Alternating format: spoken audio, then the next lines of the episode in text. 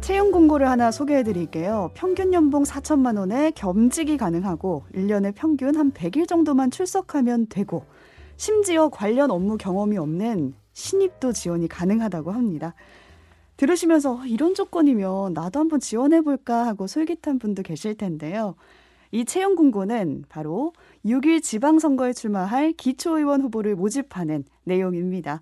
기초의원 후보 모집을 채용 공고라는 형식으로 낸 이유가 뭘까라는 궁금증이 드는데요.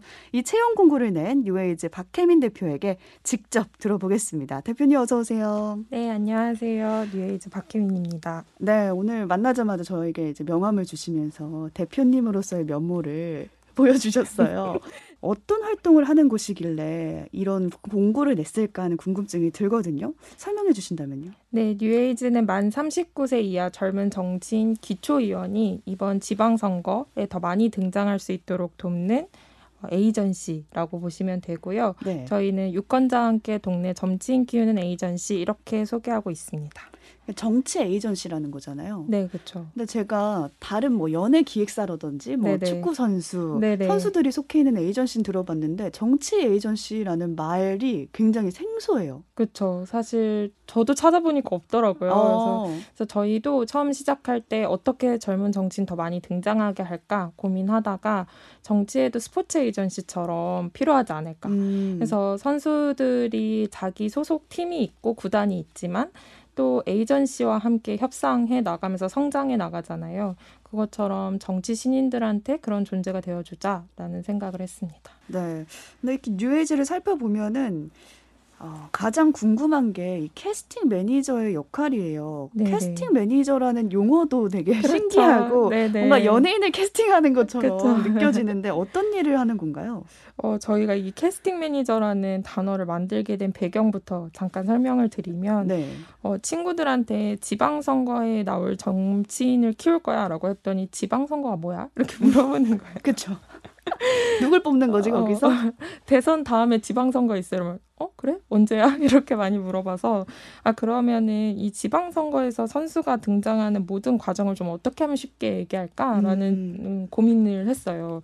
그래서 저희가 유니 유니버스 뉴웨이즈 유니버스라는 세계관을 만들게 됐는데 어, 지방선거가 하나의 경기장이고 젊은 신인 선수가 등장하려면 좋은 팀도 필요하고 출전 명단에도 올라야 되잖아요. 그쵸. 그럼 팀은 정당이고 출전 명단은 공천이라고 한다면 거기에 그 선수들이 경기장까지 갈 수 있도록 하는 어, 유머러스하고 실력 있는 에이전시 뉴웨이즈가 필요하고 어. 그들과 함께 할 캐스팅 매니저가 필요하다. 음. 그래서 관중석에 앉아서 좀 이렇게 지켜만 보기보다는 더 적극적으로 경기장에 개입할 수 있는 유권자 그룹이 필요하다라고 해서 캐스팅 매니저라고 부르게 되었습니다. 네, 그러니까 경기장을 경기를 그냥 관망만 하는 게 아니라 네네. 네. 직접 들어가서 선수하고 얘기도 하고 이 네. 선수가 네. 어떤 점이 좋네, 네네, 네, 라는 역할을 하는 건가요? 네, 네. 그래서 저희는 투표 용지에 올라오는 것, 이 선수들의 최종적인 결과에 도장만 찍지 말고 거기 올라오는 후보부터 바꿔보자라고 제안을 음. 드리고 있어요.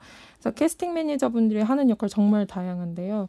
각자 회사를 다니시기도 하고 학교를 다니시기도 하기 때문에 각자 하실 수 있는 범위 내에서 할 수 있도록 하고 무엇보다 저희가 중요하게 생각하는 건 그 동네별로 연결하는 거거든요. 어. 네, 정치인들이 사실 어, 상대적으로 지역 내 자기 지지 그룹을 만나기가 쉽지 않아요. 근데 지방 정치의 경우에는 자기 지지 그룹을 동네에서 갖는 게 정말 중요하거든요. 그쵸. 그래서 동네 또래 2030을 연결해서 어, 점진의 영향력도 성장시키고 유권자도 원하는 방향으로 점진이 성장할 수 있도록 피드백을 줄 수 있게 음. 연결해 드리고 있습니다. 그럼 추천을 할 수도 있는 건가요? 어, 네, 네, 네. 아, 내 주변에 이렇게 좋은 사람이 있는데 이 사람이 정치하면 참 잘할 것 같다 싶으면 네. 캐스팅 매니저로서 그 사람을 추천하는 거군요. 네, 그렇습니다. 그래서 작년 7월에 저희가 한 달 동안 집중 모집 기간이 있었어요. 그래서 음. 그동안 508명의 이제 후보자를 추천을 셀프로도 받고 그다음에 타인 추천으로도 받았습니다. 얘기를 듣다 보니까 저도 캐스팅 매니저가 된다면 음. 아, 이 사람 한번 추천해보고 싶다. 이런 게 막 떠오르게 된단 말이에요. 네네. 근데 문제는 그 떠오르는 사람이 네. 말이 잘 통하는 뭐 선배라든지 네. 뭐 부장님일 수도 있는 거잖아요. 네네. 그러다 보면 뉴에이즈가 추구하는 그 점치인 만 39세 이하만 네, 네. 정치인으로 치는데 네, 네. 제가 생각한 사람은 그 나이가 넘을 수가 있잖아요. 음, 음. 꼭 점치인이어야 할까 싶거든요. 중년인데도 불구하고 되게 굉장히 적극적이고 젊은 마인드를 가지신 분들도 있잖아요. 네. 사실 저희가 주목한 거는 연령 다양성이었어요. 그러니까 네. 처음 제가 어, 왜 이렇게 말이 안 통하지? 라고 생각을 하고 지방선거 때랑 총선 때 만 39세 이하 젊은 정치인이 몇 명인지 그냥 선거 통계 시스템 들어가서 음, 봤거든요. 근데 지난 2018년 지방선거에서 당선자의 6%만이 만 39세 이하였어요. 6%요. 네, 6%요. 그때 후보자는 7%였고 유권자는 34%였거든요. 네. 그러면 도대체 누가 됐어? 라는 질문도 드실 텐데 73% 이상이 50대 이상이었어요. 그러니까 만 음. 50세 이상이었어요. 그리고 기초의회가 226개 의회가 있는데 그중 절반은 만 39세 이하 정치인이 한 명도 없어요. 그럼 의사결정을 하는 테이블에 이렇게 둘러 앉았는데 2030의 삶의 경험을 해본 사람이 단 한 명도 없는 의사결정이 나올 수밖에 없는 거죠. 음, 그래서 어 이거 왜, 왜 이래? 약간 거기서 딱 의문이 드셨군요. 네, 어, 왜 이렇게 적지? 라는 생각이 들었고, 그래서 이렇게 추이를 보니 후보자와 당선자 비율이 유사하길래, 아, 그러면 후보자가 더 많이 등장하면 당선자도 더 많이 등장할 수 있는 거 아니야? 라고 생각을 했었던 거죠. 아, 그럼 후보자가 몇 퍼센트 정도였죠? 7% 요. 7%였고 당선자가 당선자가 6%. 그 우리 마음을 대변해 주는 분들이 좀 나왔으면 좋겠다라는 건데 또 생각해 보면은 지금 거대 양당 대표가 둘 다 정치인이잖아요. 어, 그쵸. 그러니까 민주당의 박지원 공동 비대위원장이 27세, 음. 또 국민의힘 이준석 대표가 37세예요. 네, 네. 근데 이들이 과연 우리의 말을 다 대변해 주느냐를 생각해 봤을 때 두 사람의 거리는 또 지향하는 가치가 상당히 멀리 그쵸. 있단 말이에요. 네네네. 그래서 이걸 봤을 때 누군가를 추천을 한다면 정치인으로서 꼭 나이가 기준일 필요가 있을까? 나이도 같아도 비슷해도 이렇게 생각이 다른데? 라는 또 질문이 들거든요. 그래서 저는 점진이 더 많아져야 된다고 생각하고 있어요. 그러니까 음. 지금은 점진이 너무 적기 때문에 어, 저희가 떠올릴 수 있는 사람이 사실 열 손가락 안에 꼽히잖아요. 그렇죠. 근데 더 많은 입장을 가지고 다양한 생각을 가진 더 많은 점진이 필요하다라고 생각을 하고 있습니다. 네.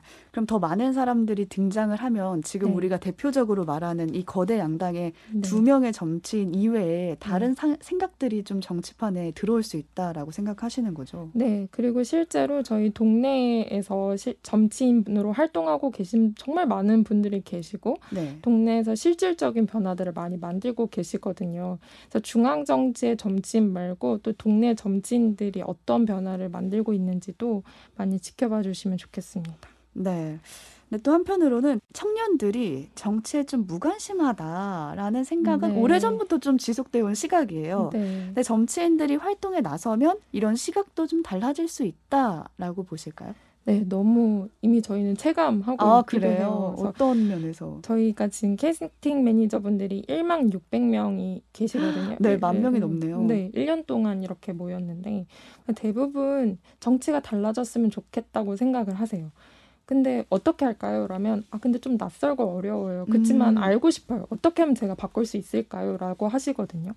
근데 이제 점치인 분들 인터뷰를 저희가 동네별로 인터뷰를 해서 소개를 해드리니까 어 나랑 되게 비슷한 사람이 이런 비슷한 고민을 해서 실제로 이렇게 변화를 만들다니 어, 몰랐구나라고 생각을 하시고 그러니까 그 다음에 더 많은 사람들이 등장하는데 응원을 쏟으시더라고요. 어, 그래서 저희는 그런 사례나 이제 변화에 대해서 많이들 이야기를 해주시니까 어, 실제로 어떻게 바뀌어 나가는지를 체감하면 더 바꾸고 싶은 기대가 생길 수밖에 없구나라는 음. 생각을 하고 있습니다.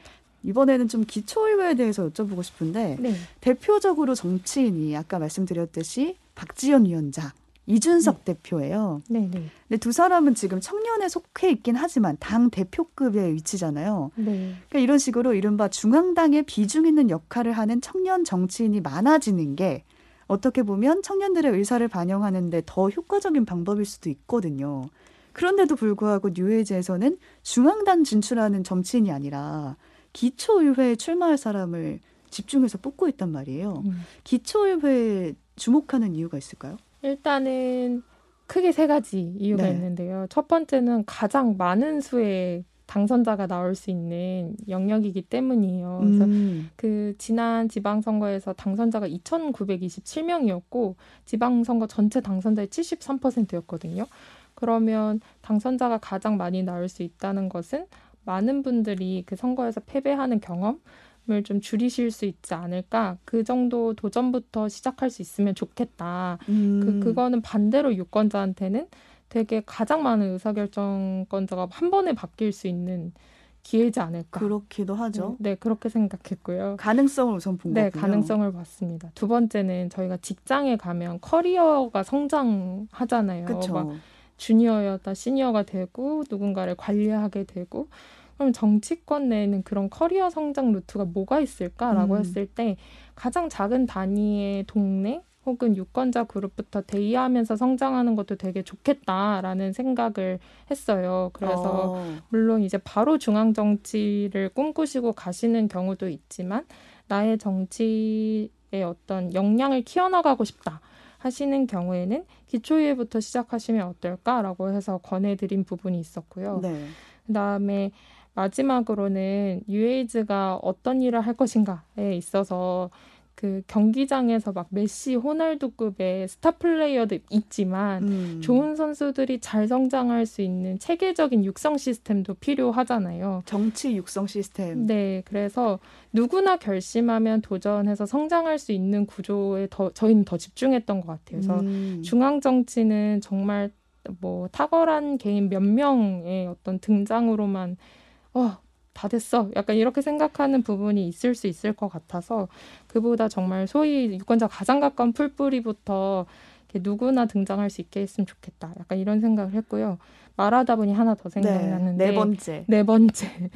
어, 그 출마할 때 돈이 정말 젊은 사람들한테 너무 큰 부담이잖아요. 그쵸.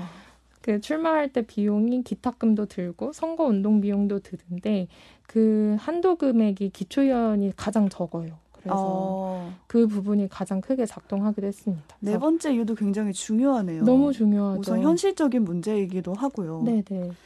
이 뉴웨이즈가 작년부터 활동을 시작을 했는데 네. 지금 캐스팅 매니저가 한만 600명쯤 된다고 하셨잖아요. 네 맞아요. 그럼 정치인은 몇 명 정도 되나요? 어, 점치인은 저희가 후보 풀로 있는 분들은 800분 정도 있고요. 후보 800분. 네, 그리고 올해 출마하시는 분들은 130분 정도 계십니다.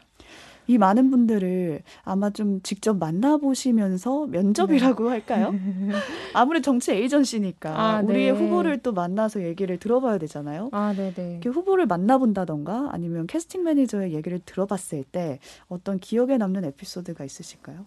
어, 작년 여름쯤에 한 후보님한테 전화가 왔어요. 네. 그래서 어, 제가 잘할 수 있을까? 다 주변에서 비관적인 얘기를 한다. 어, 안될 거다. 너무 준비가 안 됐다. 불가능하다라는 음. 얘기를 들으신 거예요. 예, 주변에서 얘기가 많았네요. 네, 그래서 주변에서 안될 거다 라는 음. 얘기를 많이 듣고 떠시면서 전화를 주셔서 저 안 될까요? 뭐 이런 어, 전화를 주셨어요. 불안하니까. 네, 근데 그분이랑 얘기를 했던 게 물론 우리가 잘 되는데도 이유가 있지만 어떻게 실패할 건지 또 되게 중요한 것 같다. 만약에 음. 혹여나 잘 안 되더라도 그 이유가 지금 어떤 이유 때문에 잘 안 됐다고 남길까라고 했을 때 준비가 안 돼서였으면 좋겠는지 아니면 그 다음 할 사람 혹은 동료들의 정치를 위해서 어떤 가능성을 더 열어 젖혀 볼 건지 음. 이런 이야기를 나누게 됐어요.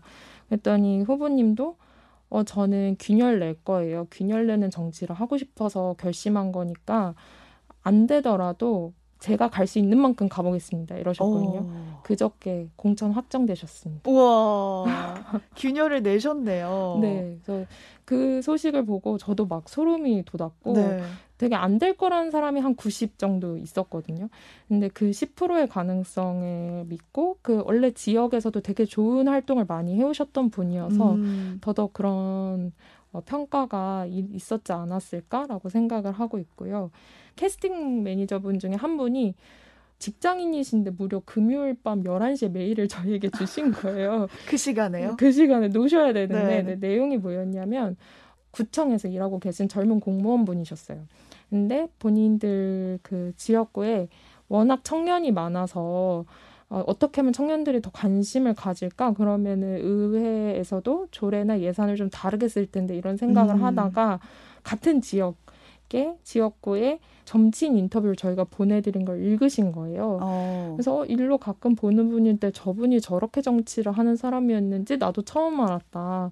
그래서 보고 너무 좋아서 아 나도 행정부의 수장이 되어서 다른 방식으로 좀 뉴에이즈가 하는 가치를 실현해보고 싶다는 생각이 들었다. 어. 이렇게 메일을 주시기도 했어요. 그 힘을 보태고 싶다는 생각이 뉴에이즈의 활동을 통해서 얻은 거네요. 네, 네. 그래서 정치인도 그렇고 캐스팅 매니저도 그렇고 실제로 뉴웨이즈를 통해서 뭐 관심을 가지게 되고 성장하게 되고 이런 부분도 있지만 네. 정치의 가능성을 좀 더 기대하게 되고 내 음. 역할이 무엇일지 내가 가진 영향력의 범위 안에서 바꿀 수 있는 건 뭔지를 고민하게 한다는 점이 되게 저희에겐 자랑스러운 부분인 것 같아요. 그렇죠. 또 그 부분은 정치인뿐만 아니라 캐스팅 매니저에 한해서는 나이의 제한이 또 없으니까 네네네네. 모든 유권자한테 또 해당되는 말이기도 그쵸. 하네요. 네. 이런 뉴에이즈의 이번 목표는 뭡니까? 이제 지방선거 한 달이 좀 더 남았는데. 저희는 정량적으로는 20% 이상의 기초의원 점치인이 등장하는 걸 목표로 하고 있고요. 네. 그다음에 정성적으로는 이 지방선거를 우리가 어떻게 잘 기억하고 의미를 만들 건지도 되게 중요하다고 생각해요.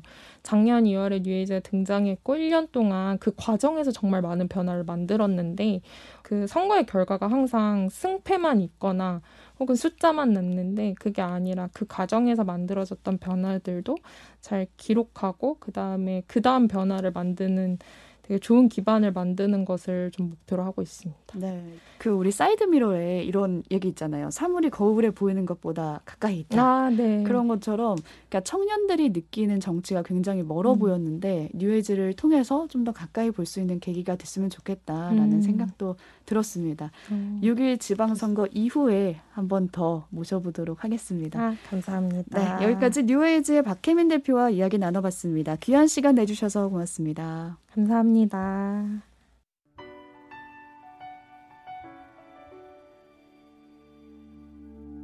I am not a stranger to the dark. 네, 4월 23일 주말 뉴스쇼. 오늘 준비한 이야기는 여기까지입니다. 선거는 민주주의의 축제라고 하죠. 몇 주 앞으로 다가온 지방선거. 정쟁보다는 미래에 대한 비전을 말하는 다양한 목소리들이 나오길 기대해 보면서 오늘 끝곡 준비했습니다. 케알라 세틀의 This Is Me 들으면서 인사드릴게요. 주말 뉴스쇼 최선아였습니다.